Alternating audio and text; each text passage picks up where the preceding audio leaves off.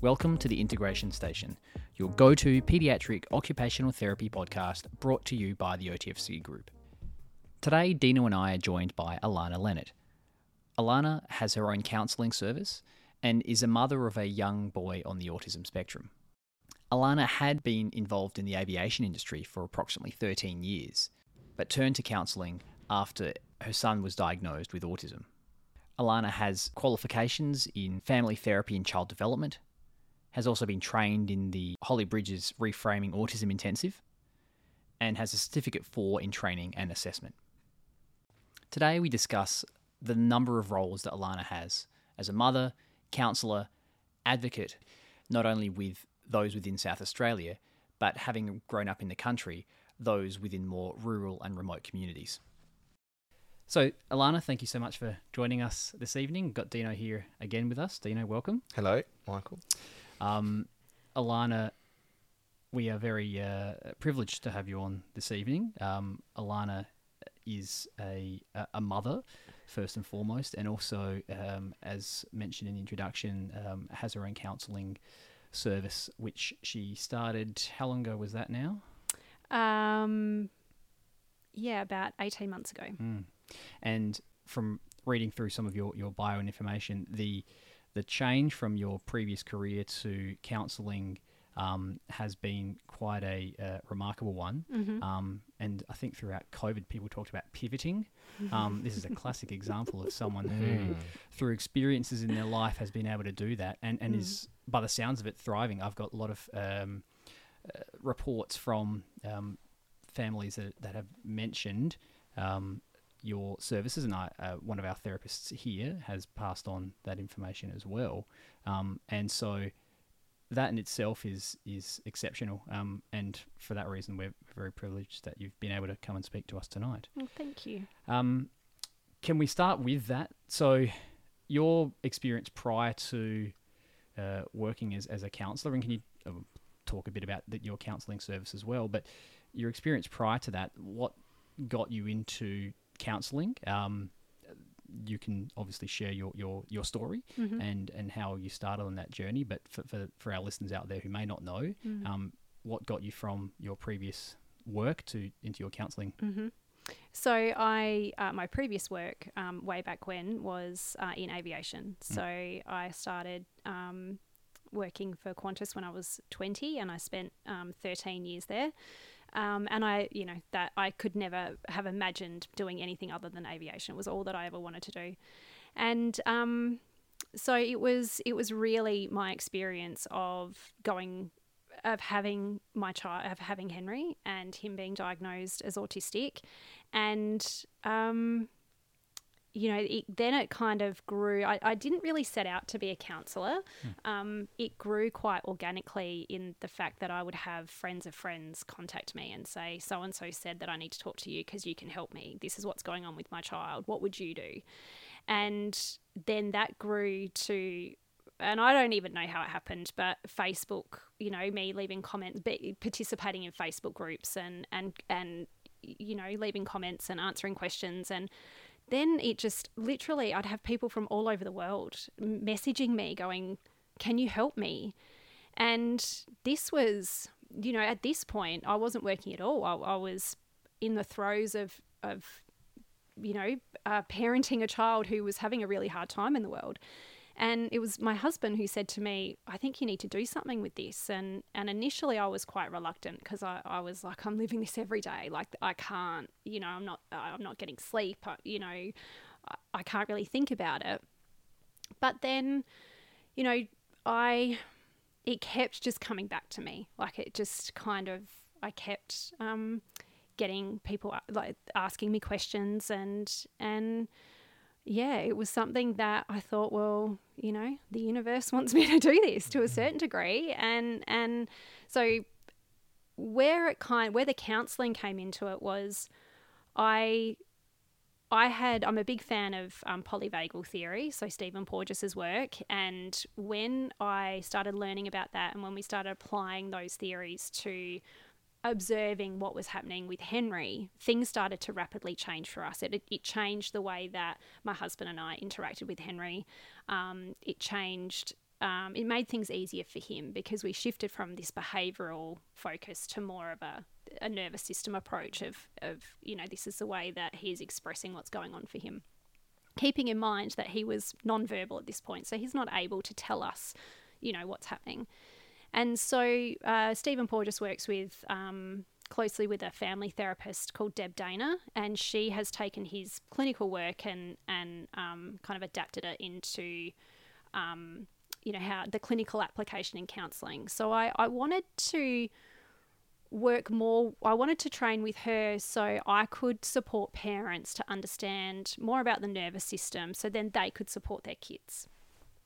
But to train with her I needed a qualification and the qualification i was like well i don't have time to become an occupational therapist and mm. i don't have time to do a psychology degree and and you know counseling i'll do counseling mm. and so i did that during covid um, and i loved it and and then it's kind of gone full circle that you know i've got all these wonderful parents that are reaching out to me that want support and and now i'm able to to provide it in um, in a really supportive and inclusive way.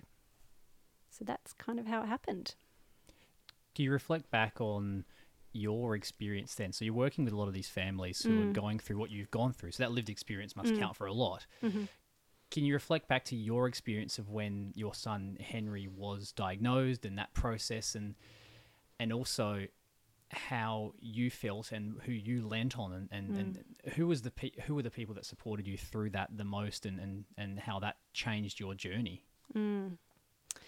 um so i i had been getting some um, support for my own mental health i i had be, had a diagnosis of postnatal postnatal depression and pretty severe anxiety um, that only came about when henry was two so i'd sort of you know i don't got through those first mm. two years managing all of that. So I had um, I had the support of a wonderful psychiatrist in Adelaide, um, and she helped me get my head around the fact that Henry was on a different developmental path, um, which I found very difficult initially mm. to to kind of um, accept, I guess.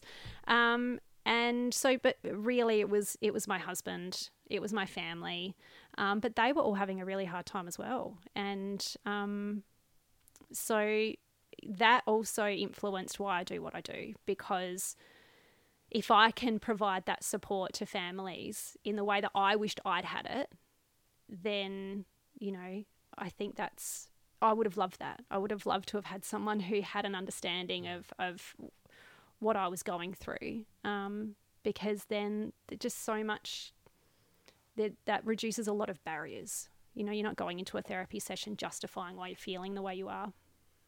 Where's the gap? What what what are we missing? Because we're health professionals, so we sit in the in the realm of the the experts who work with um, children with disabilities, not only kids on the autism spectrum, but mm. your experience is not dissimilar to many parents who, uh, you know, come into our service and may experience that as well. That they're not, they don't feel like they've given they've been given the information to make decisions or feel like they are being informed about what's happening and, and therefore are, are better able to support their own child. On the broader mm. scheme of things, where's mm. the where's the biggest gap? Where do you see the biggest gap? The biggest gap is simplistically in understanding that the best support for that child is supporting the people that are spending the majority of time with them. Whether that's, you know, that in a typical kind of nuclear family, that's mum and dad, or it, it might be mum, or it might be dad, or it might be grandparents. But I have seen the results in my own, you know, with my own child and also with the clients that I work with that once mum and dad are supported, then the outcomes for that child are better because mum and dad can can get the child to therapy. They can support the child through those really difficult, dysregulated episodes. You know that the outcomes um, are a lot are a lot better. And I think you know before we came on air, we were having a chat about the NDIS, mm.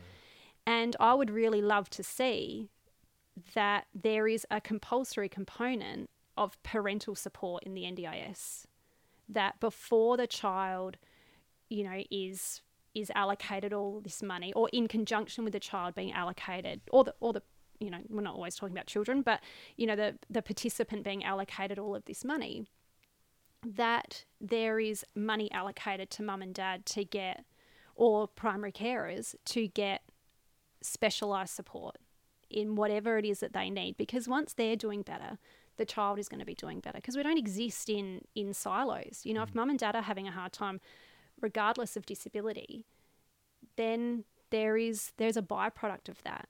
And and that can um, be really difficult for kids. So how do we get that happening?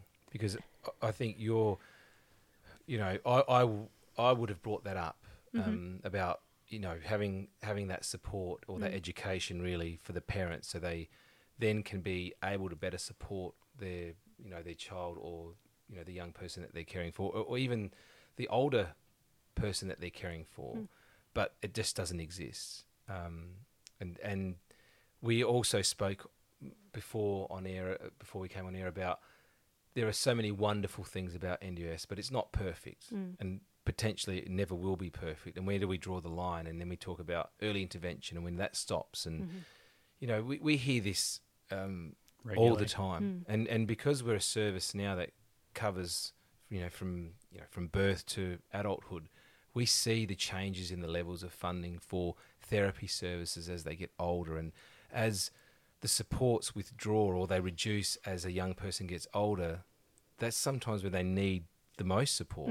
Um, and again, that's left on the parents or the carers most of the time. So, how does that, you know, it paints a, a fairly, it, it's a, it doesn't paint an optimistic future. But do you think about that as well for Henry? Do you do you have any thoughts on, you know, how to move forward or what we, what should be happening at a at a I guess at a, a higher level, um, you know, policymakers to look at that as well because there are some wonderful schemes, but we therapy services, and that's what I'm talking about is the potential for change for young people and improvement from that perspective, not just housing and equipment and things like that for the long term um, benefits. Do you, I don't know, do you have an opinion about that?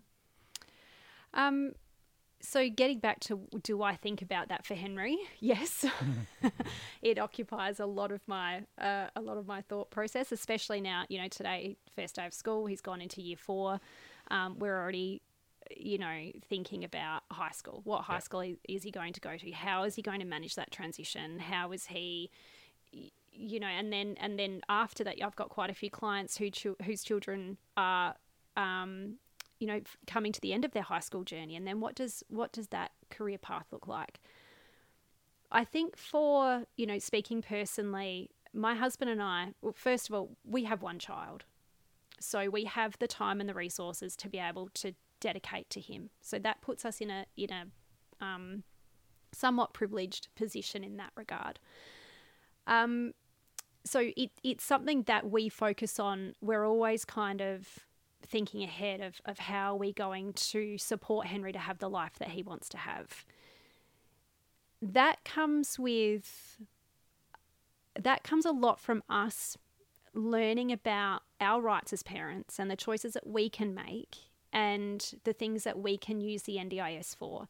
So I you know, getting back to that parental education about what what the scope is for funding. And yes there's yes there is therapy and and I and I do agree with you that you know we've already been told that Henry's next plan will be cut because now that he's 9 he magically doesn't need you know as much therapy. And I'm like well you know um so that that's problematic. That way of thinking is problematic. And I think that that comes from purely a cost cutting perspective you know and and it's also massively and sometimes I wonder what framework they make those decisions from. Are they making it from a, an outdated framework that the brain can only, um, you know, in terms of neuroplasticity? You know, there's I think there's some, you know, some I've read that, you know, once the child turns eight or nine, that then The their capacity their for capacity Yeah, for right. for neuro, you know, we know that that's now outdated.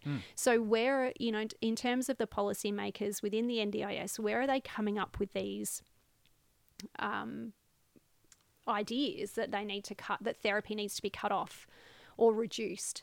So having those conversations, but really looking at it from a perspective, our society has changed and and and how the choices that my husband and I made for me to um, finish my career and be able to stay home with Henry, that's not that's not normal now. Like that's not the regular way that a family operates. So when you have both parents in the workforce because they're required to work in a lot of situations and we've made intentional sacrifices to make that happen. Some parents can't, some mm. couple some families can't. So then you end up with this massive load on mum and dad where where they're not able to support their children in the way that may have happened 30 or 40 years ago where you could have a primary carer at home supporting that that child throughout their life. That's just not that's not happening. So i and i also think you know you can reduce the therapy you know at that at that age you know you know like we're talking 8 9 10 you know starting to cut back that therapy budget but then it makes me think are they just going to be costing themselves more in terms of, you know, um, I'm not sure what the proper term for it is, but, you know, like supported living Mm. As adults. as adults? Yeah.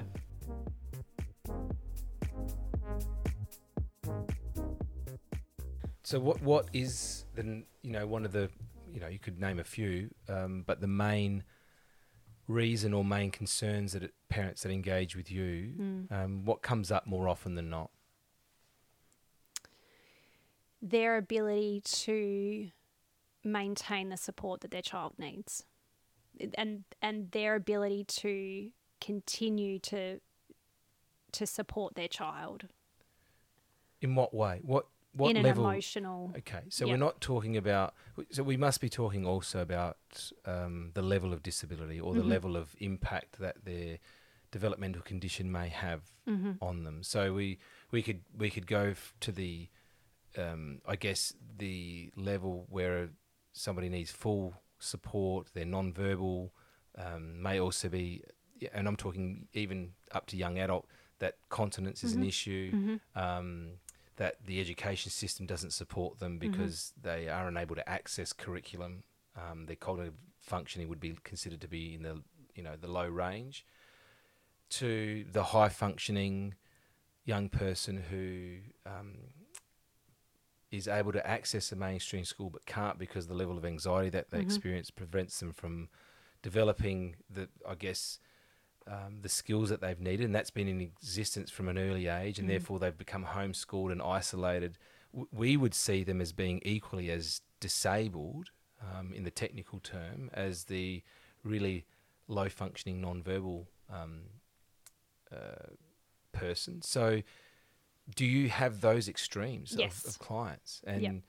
you, does your approach differ between them? no Explain how it doesn't.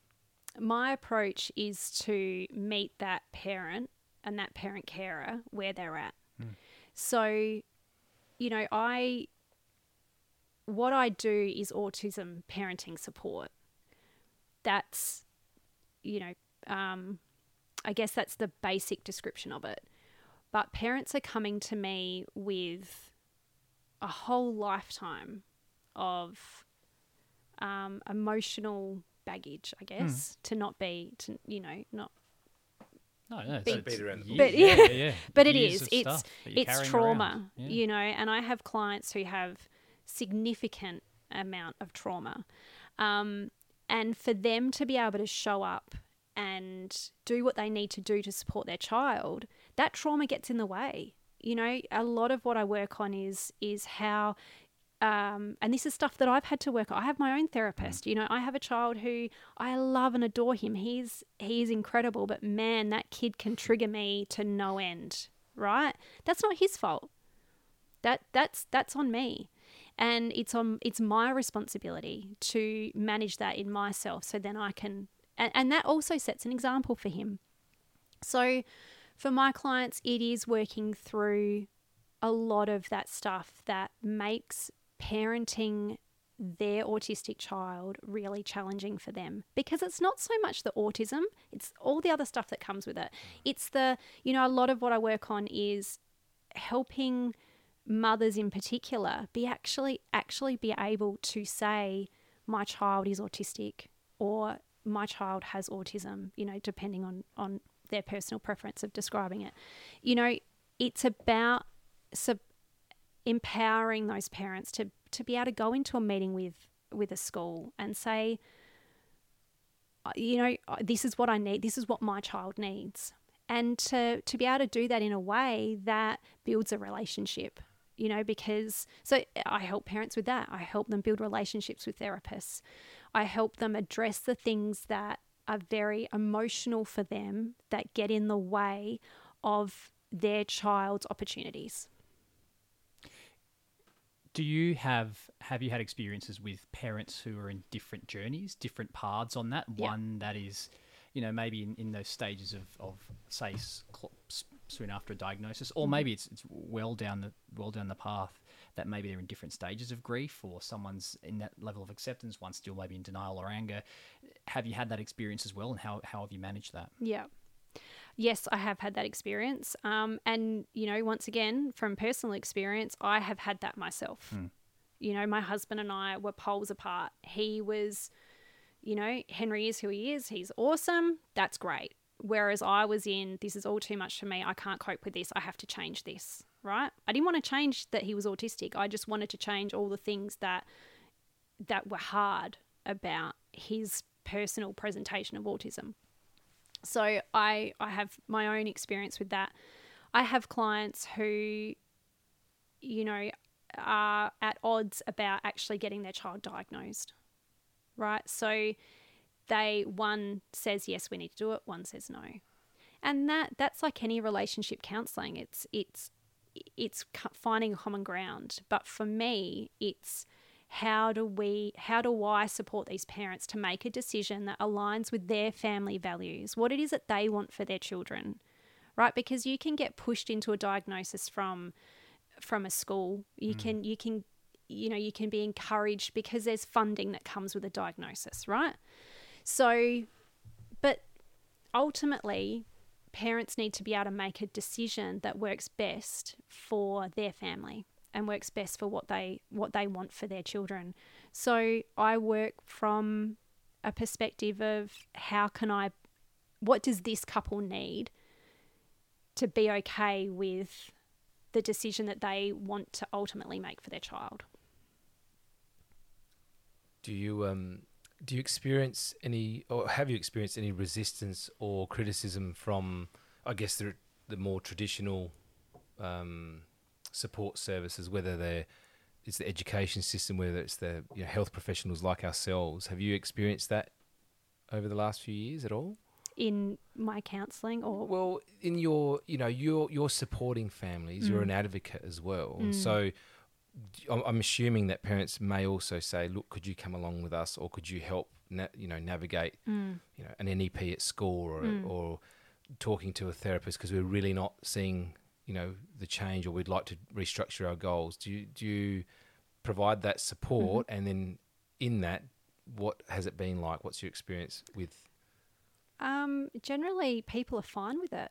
You know, it's it's that, and I guess that's part of I guess who I am. You know, I've I had years working for an airline and You have Dealing with skills, difficult- yeah. yeah, yeah, yeah. difficult situations. Um, I used to I used to train that actually. Yeah. Um, so so that that's part of you know what I what I can bring. But no, I haven't. Th- those situations where I have gone in to help advocate um, have always been I've always been received positively with that.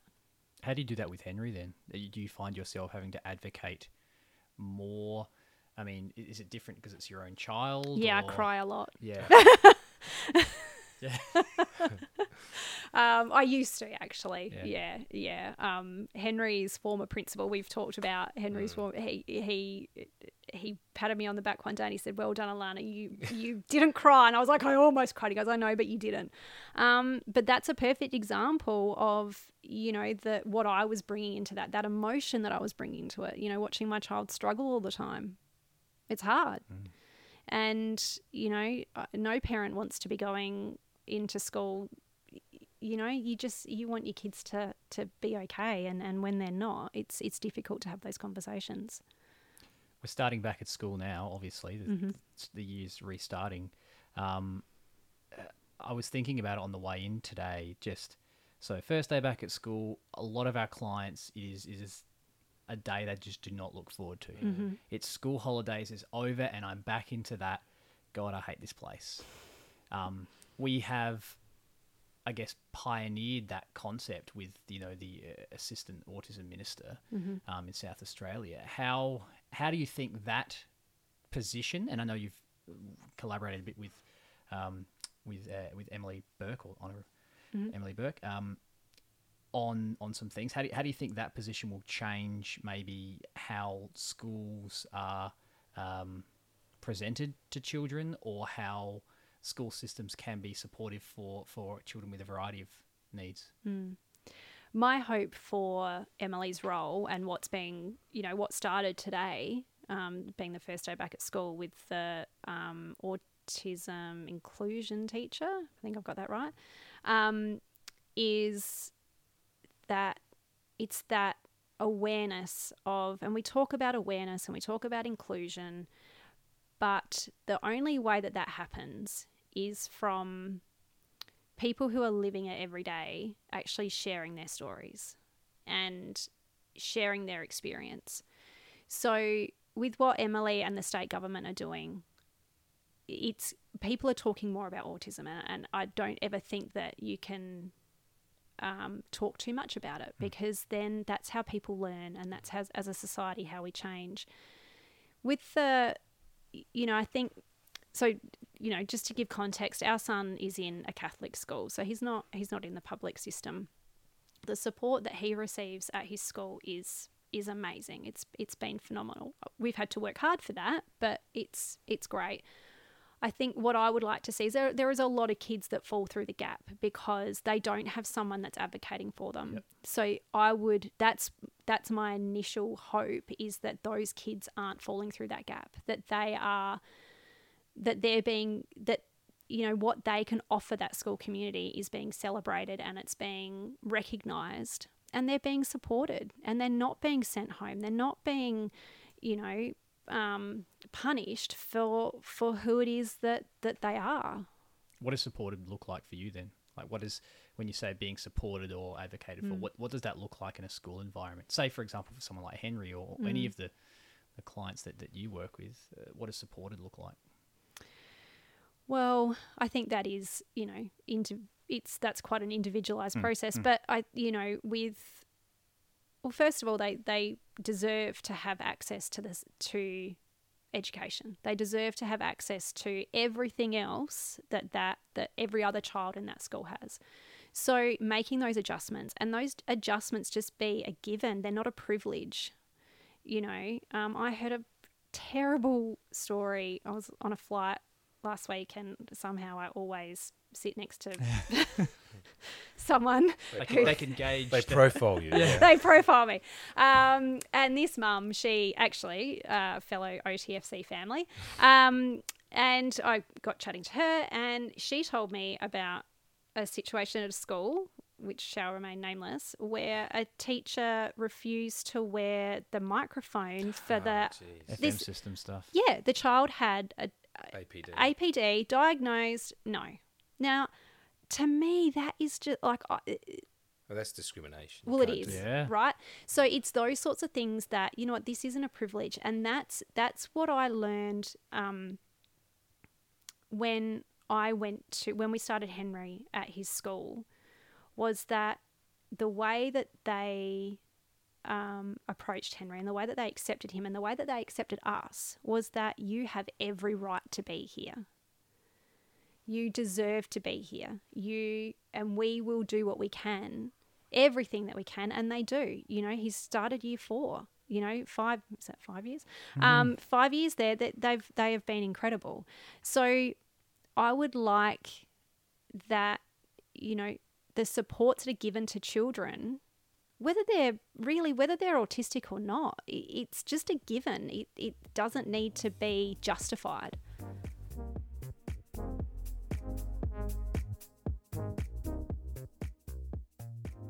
Let's talk about appropriate school placement Mm-hmm. because we're advocates for very much for children on the autism spectrum and, and children or young people with disabilities, and we will support whatever the family would prefer Mhm. as the um, education stream for their for the young person.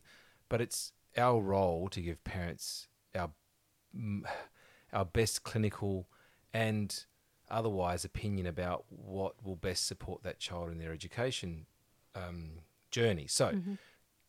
long way around, I'm saying Henry is navigating mainstream school. Mhm. Now, in many ways, he, your Henry is in the category that we describe as the most uncertain and at times most difficult child to work or pre- work with or predict because he's capable of accessing the Mhm. mainstream system.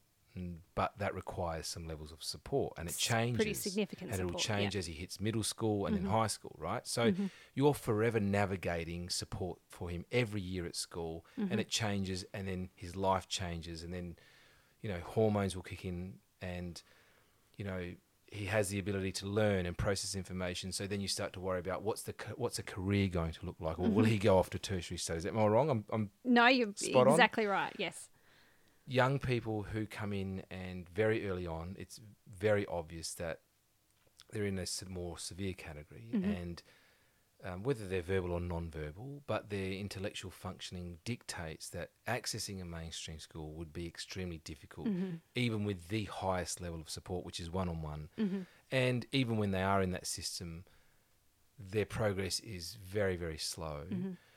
and we may have even prior to that and we will often give parents the the options and we say look we want to apply to special school mainstream small catholic and look at your local area schools and, and get in very early and then when they're about four four and a half and you have to make a choice then at least you have options and if those options are mainstream or special school or special class then at least you have them Mhm. but if you say day one my child will be going to mainstream school because they Mm. have every right to an education Mm. I, w- I want to know what your opinion is as a parent and also an, as an advocate because Mm. I don't think that does. I don't. I I have a personal opinion, but I want to hear what yours is. I, you know, in an ideal world, any child should be able to go to any school that they wish, right? That's not the case. And I have seen um, students at Henry School that have transitioned from a mainstream school to a special school, and those children are thriving. So I think that there is absolutely the place for special schools. I think there's a there's a place for you know special units within mainstream schools, and I think that there's a place for you know um, autism specific schools, and that comes down to what what it is that the parents want. And you know, for us, we did. Um, there was an educator who mentioned to us about a special school for Henry, and it just didn't sit. It just didn't sit right with us. It wasn't. We just didn't feel that that's what that was going to be the best place for him. But it is something that we assess all the time. And now looking into you know high school, what is what is going to be the best option for him? And and I I'm still stumped. I don't I don't know. Um, I'm hoping that you know in the next couple of years someone just magically makes the most perfect school. But um, yeah, I I I think everyone deserves to have options, and um, and if that's a special school or a special unit, mainstream school, that's great. It's it comes back from my perspective. It comes back to the parents being able to have the confidence to to make that decision for their child. Not enough parents understand that it is their their decision No, they don't. because they can't. You know, the system cannot allocate a child to any stream of schooling Mm. without the parents' consent, hmm and that's really important because at the end of the day, a Mm. lot of parents feel like that was their only option, hmm and they sign it, and then after they Mhm. realize, or somebody tells them, you know, it's your choice where you send your child for Mhm. their education. Mm. And I have those conversations. Mm. You know, I've I, with my clients. I'm like, you know, is this? Uh, why are you persisting with this? You know, is this actually what's best for your child? And how much energy is is persisting with this certain school taking away from, you know, your family and and you know, I I, I have had those conversations. From both ends, as in Mm. your child would be really well suited, or could potentially be well suited to a mainstream, Mm. or could be potentially well suited to a special school. Mm. I think at either either either end, um, Mm. it can be really difficult. Yeah. Yeah. And there's stigma. There's stigma attached to it. Mm. You know, and um I one of the the school that Henry goes to um, feeds into Cabra and Cabra has um, a unit. Well, they have. I think they have the actual special Yeah. disability unit, and then they have the um, the other unit for. Is that right? Yeah, they Yeah. they also integrate um, within the the mainstream Mm. schooling system that they that they have students that can go across and be supported um, for different subjects. I think their their system is exceptional. Yeah. Um, so yeah, yeah. so it's it's but uh, you know when that was mentioned to me i was like you know i, I kind of bristled a bit because i was like oh hang on no no no because you know henry you know he's exceptionally clever um, but the reality is is that you know for him to be able to navigate a, a high school situations he's going to need um, a lot of you know a lot of support for that. So so you know parents understanding that that there are many ways to learn and there's many different options and that they have the right to make those options uh, and make those different choices um, you know that that's really important but a lot of parents don't know that If there was one thing you would change in your journey with Henry so far, mm-hmm. could you think of what that would be? um Or something you would have done differently? I I would have liked to personally get to a place of, you know what, it's all going to be okay sooner. That took me a while to get to. Um, but in in terms of the decisions we've made, uh, you know, I, I kind of look well. It's my way of thinking about things is it's, it's led us to where we are now, and and he's you know he was so excited to go back to school um, which you know blows my mind because it, it, reception was not like that, and year one wasn't like that, and you know year two wasn't. Um, you know, last year his year three was the first year that he was at school full time. Every year before that, he had a reduced schedule. So, um, you know, we had we definitely had some bumps in the road. We had a we had a school that we wanted to send him to, and he was there, and and we had a really um, tough time there and then we we moved him um, but I wouldn't take away from that experience because I learned and and and he came out of it okay um, you know I know for for a lot of people and, and certainly for a lot of my clients is that you know their kids don't come out of those bad of those schooling situations as, as positively as what we did. But um no to answer your question I'm I'm I'm pretty happy with with how everything's gone. Yeah. Do you have your own definition of autism or a definition you like or something that you've heard that goes, yep, that that's what I that's how I picture it. I, you know, we I say to Henry that his brain is incredible because for him it is. Um, I think, you know, what what he's we don't even we haven't even scratched the surface of what what he's capable of doing. The I think the term that really sticks with me is the Maori definition, and I won't even try and uh, say the Maori word because I don't I, I, I would butcher it but it's um, along the lines of um, in one's own time and space. And that's that's what we've seen. You know, we we see that with Henry is that there are things that he does that just blows our mind. I mean, he taught himself the Russian alphabet when he was three and a half. And I'm like, mate, can you just learn the English one first? Like, that would be very helpful. Mummy doesn't speak Russian, right? But. But this is anticipating a Cold War again, Yeah. so that's fine. he's moved on to Spanish now, so Oh, you know. But um, but it's those sorts of things that that I'm like, how how does how does this occur? You know, how can you um. And I guess that's my expectation of doing things in a very linear way and a, and a very typical kind of flow to things. But you know, there are things that he is brilliant at, and then other things that that um, you know are, are still quite hard for him. Um, but definitely, and that plays back to you know in one's own time and space. And you know, I say to my clients, and particularly my clients who have little kids, that your child's on a different developmental trajectory. It's not. It's not wrong. It's just that, that they're doing things on a different timeline. It's their own timeline. It is, but in in our um, you know, particularly in Australia with the NDIS and the requirement for diagnosis for school support and all of that sort of stuff, it's so clinical in this.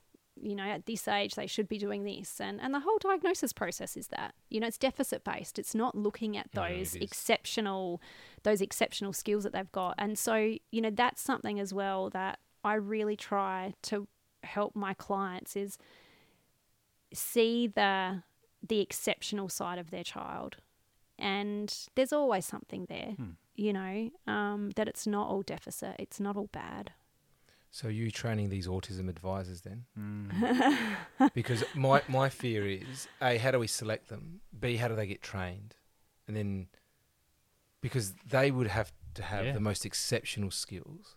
do you mean the the advisory panel that they're putting together No, no. or The, just- in in in school support, or we call. I always reference them as they're they're the autism advisors at the school, whether Oh, yeah. they're specialist autism teacher or whatever Yep. it might be. What their role is It's a huge role. It's an It it's the most important role. Mm. They have to be exceptionally well trained and people that should be chosen for their exceptional interpersonal skills Mm. as well. Because I think without that, if that person doesn't get it right, the system falls Mm. apart. the, the other thing on that is I feel that person will not just support those with autism. They'll end up supporting Oh, those with other, you know, Yeah. developmental delays or neurotypical children in a school environment, eh, which which I think is, is fine, Yeah. provided they're supported to do that. I think Yeah. that'd And be how does really one hard. person do, or how does one allocated person do that? Yeah.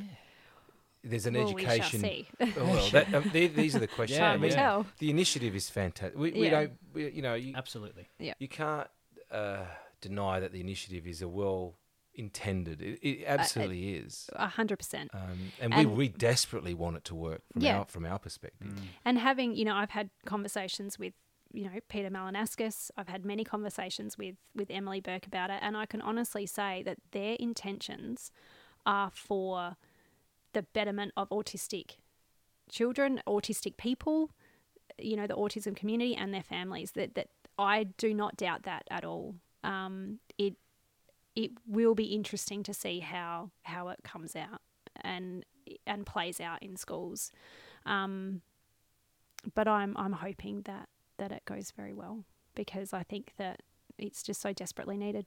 Well, it starts at the top. If the if Well, the does. principal of the school is Mm. flexible Mm. And sees that the education system needs to be more flexible, hmm um, then it will work. Mm. But if But the irony that I see with that, right, is that having you you know being a parent and and seeing Henry go through all these sort of different stages leading up to you know being nine now, how flexible that he what's demanded of him in terms of being flexible.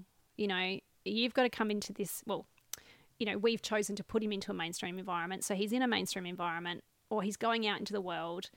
He's the one that constantly needs to adapt. Yet you know, there's some schools where there are a lot of schools where the teachers won't adapt, the leadership won't adapt, and it's like, well, hang on, you're an adult. How can you be expecting something of a child who whose brain works differently, or ha- you know, or a child who has a a disability? You're you're requiring them to be flexible, but you're not being flexible. Like that that just stumps me every time.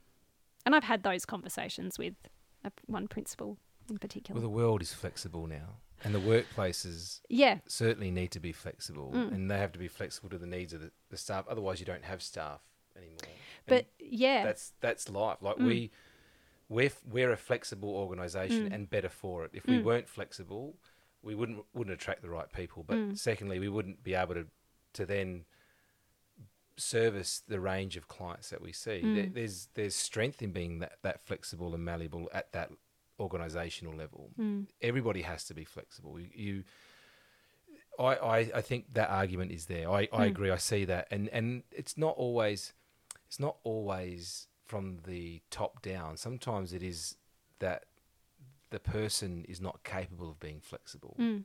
and so that's hard to work with in Mhm. a in an education system Mm. that employs somebody full time. You can't just get Yeah. rid of somebody, Yeah. can you? yeah.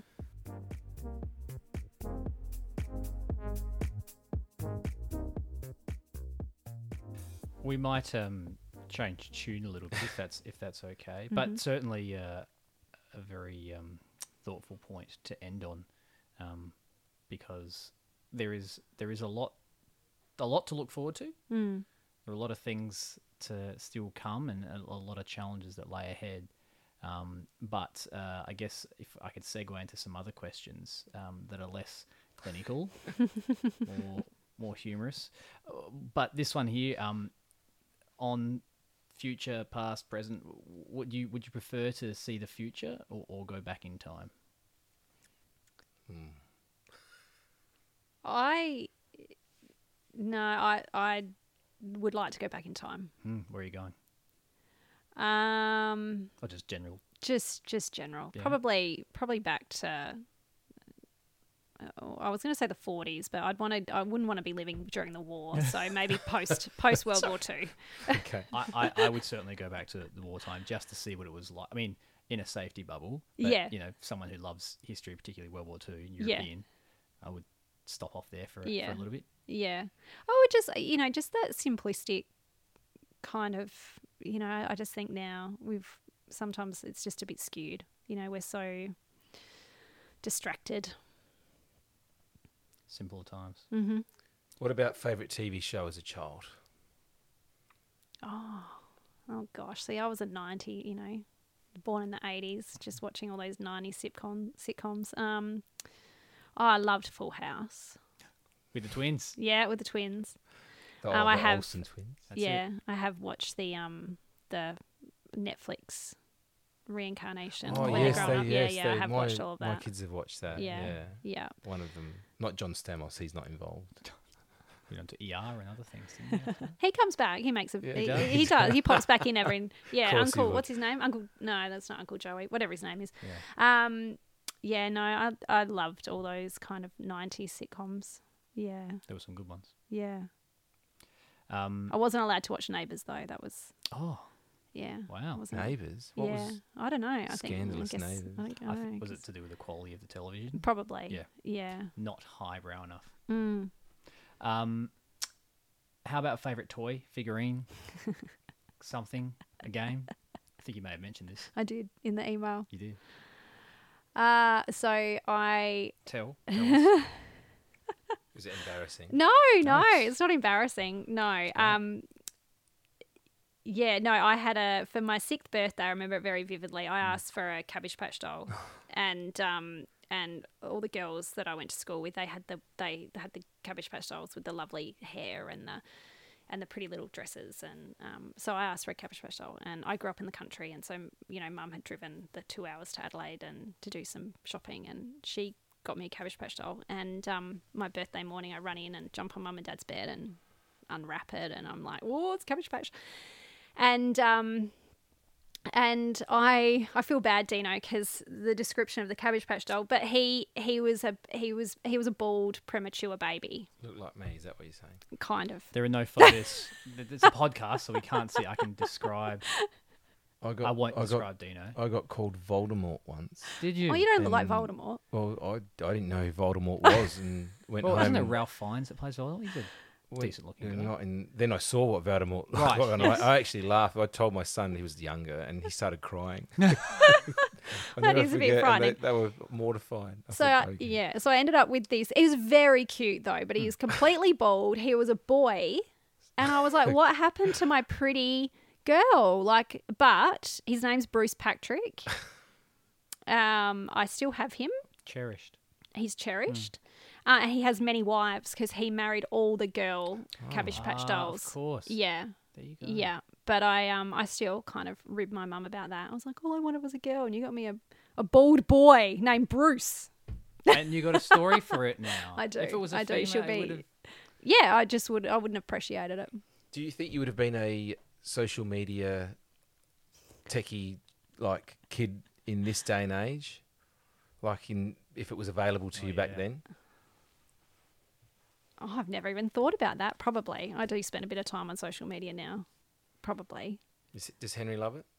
No, he well, he's he doesn't really. So he he's on he has a YouTube channel, Yeah. but that's something that we he films train content because Mm. trains are life for Henry, um, and uploads them. But um, other than that, he's not. He's doesn't have any access to it. Mm. Doesn't understand it. I did hear from a friend. I have to verify the source, but apparently they're looking at introducing an Instagram for children. Have you heard this? Oh, No, awesome. no, 'Cause that's that's not. know. Yeah, Anyway, It does. It does worry me. I um I have nieces and nephews that are all a little bit older, but um, you know my my brothers and sisters have done pretty well with with keeping a lid on that until they're older. I it, it's very concerning.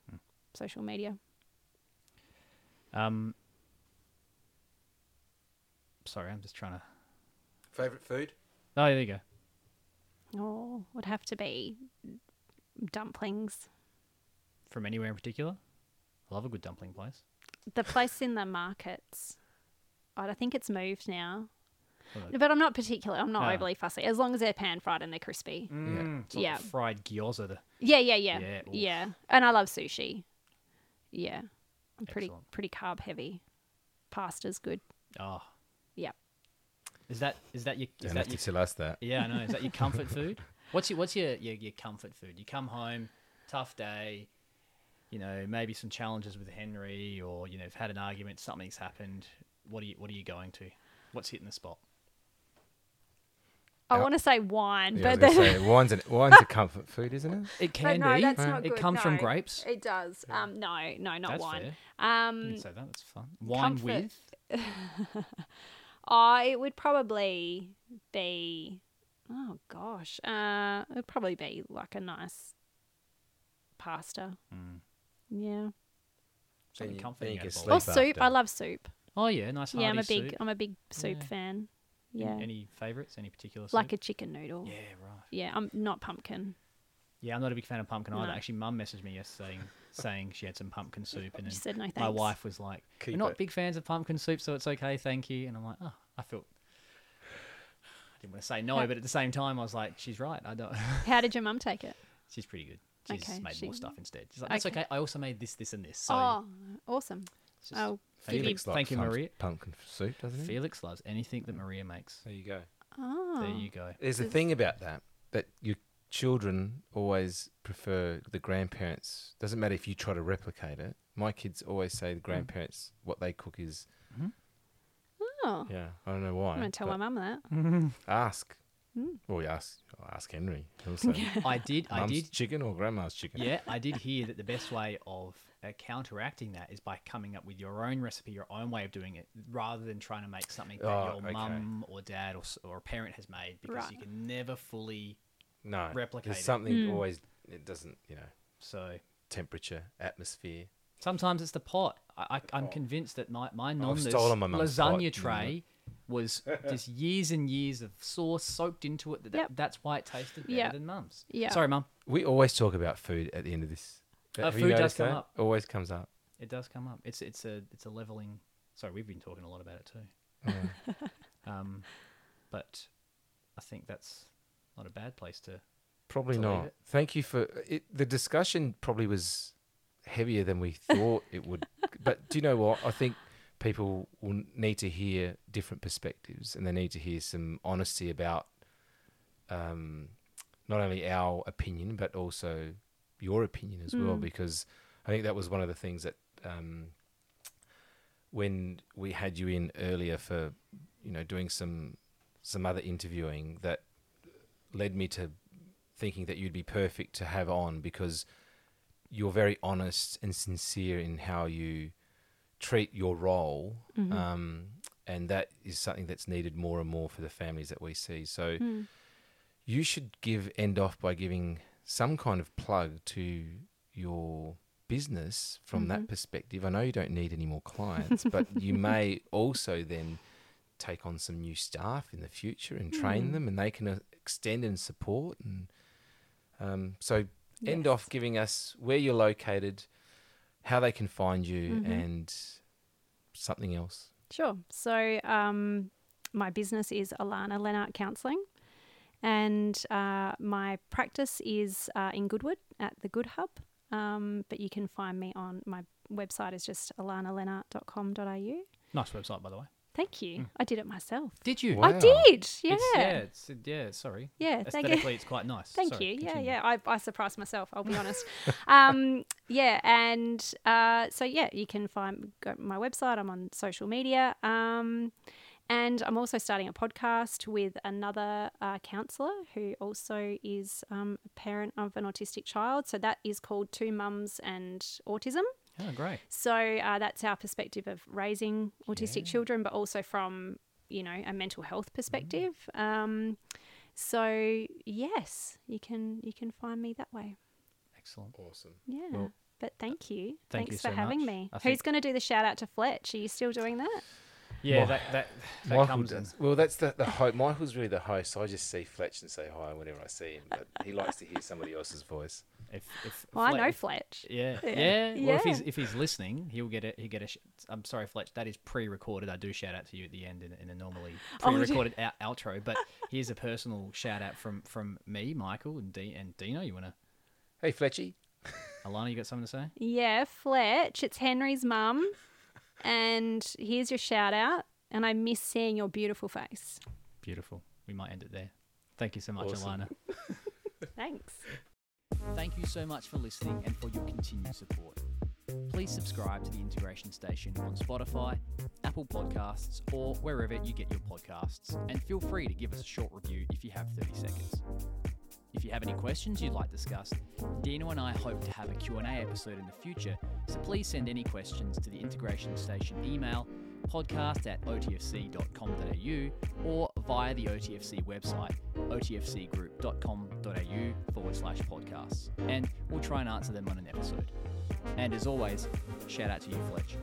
Until next time, it's goodbye from me.